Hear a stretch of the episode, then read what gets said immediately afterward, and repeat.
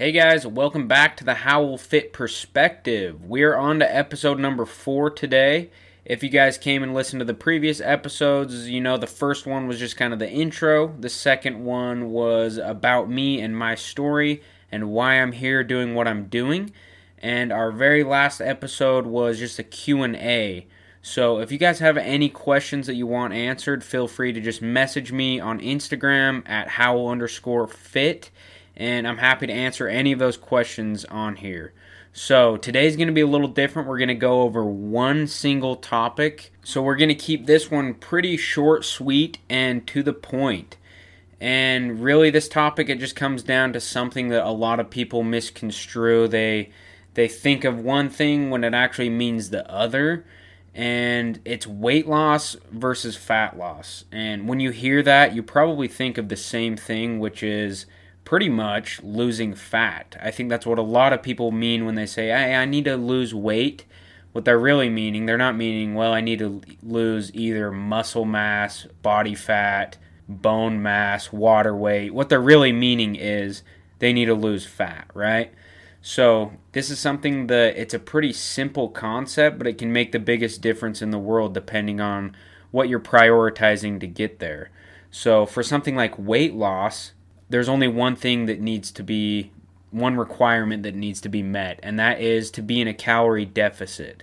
So pretty much it all that means is burning more calories than you consume. So say you you eat 2000 calories in a day in order to be in a deficit and lose weight, you need to be burning more than 2000 calories. So if the scale is going down, you are in a deficit. Um, but who knows where that weight is going to come from? That could come from muscle, which is the most common thing that it will come from if you don't prioritize these other things I'm about to tell you about. So, in order to maintain your muscle mass, which is also very important in the longevity of fat loss and maintaining a healthy metabolism, there's two other points of focus that you really should prioritize. Priority number one is still being a calorie deficit, um, or at least close close to your maintenance intake.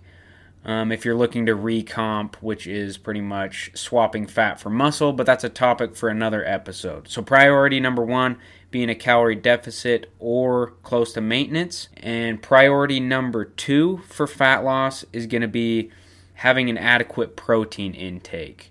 So, by doing this, you're pretty much just giving your body the food that it needs in order to hold on to muscle mass, which, like I said, is super important for maintaining a healthy and high metabolism, which is going to make fat loss easier in the future. So, this is why I'm a big proponent of a moderate to high protein intake in a fat loss phase. A lot of people think of protein as just the the food that you want to be eating to to get huge and get jacked, you know, but it's not like that. Protein is arguably, I would say, more important in fat loss than actually being in a calorie surplus and trying to gain muscle. And another thing with protein is that it's a lot more filling than, say, carbs or fats, and it comes with a lot less calories than fats. So, if you're wanting to stay full for longer and retain, possibly build muscle, then you should be prioritizing your protein intake. And that kind of brings us to point number three, point of focus number three that you should be focusing on for fat loss rather than weight loss, which is resistance training. So, a lot of people know of resistance training as just simply lifting weights but it can be body weight exercise, anything, any type of movement with resistance. So, by doing resistance training, what you're doing is you're sending your body each muscle the stimulus that it needs to be on your body. It needs to it's it has a purpose, it's doing something, and so it needs to be there. If you're not giving it any stimulus at all and you're in a deficit and you don't have enough protein intake, your body's like, well, well, I, I guess I don't need my muscle mass, so I might as well use this energy up for my daily functions. So, um, by simply focusing on these two things, protein intake and resistance training, that's going to make the world of difference when it comes to losing weight, whether that be muscle or fat or bone density or water weight, any of that compared to actually losing fat, the one thing that we are trying to target. So don't overlook your protein intake. You don't have to eat 300 grams of protein a day, but try a regular, uh, a general rule of thumb is anywhere from 0.7 to 1 gram per pound of body weight for people looking to lose fat. Um, if you want a more specific recommendation on you specifically, just shoot me a message on Instagram.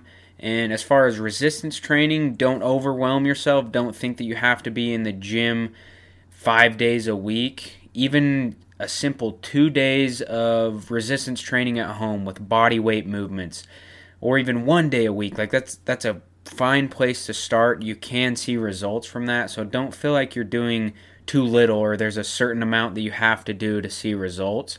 Just start somewhere. At least take that first step and eventually you can progress towards where you feel like you can be.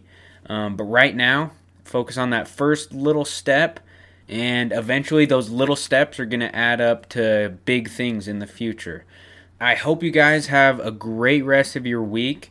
I really appreciate you coming and listening again. And as always, if you enjoyed it, take a screenshot, put it up on your story on Instagram, just tag me in it and I'll repost it. And we'll talk to you guys soon.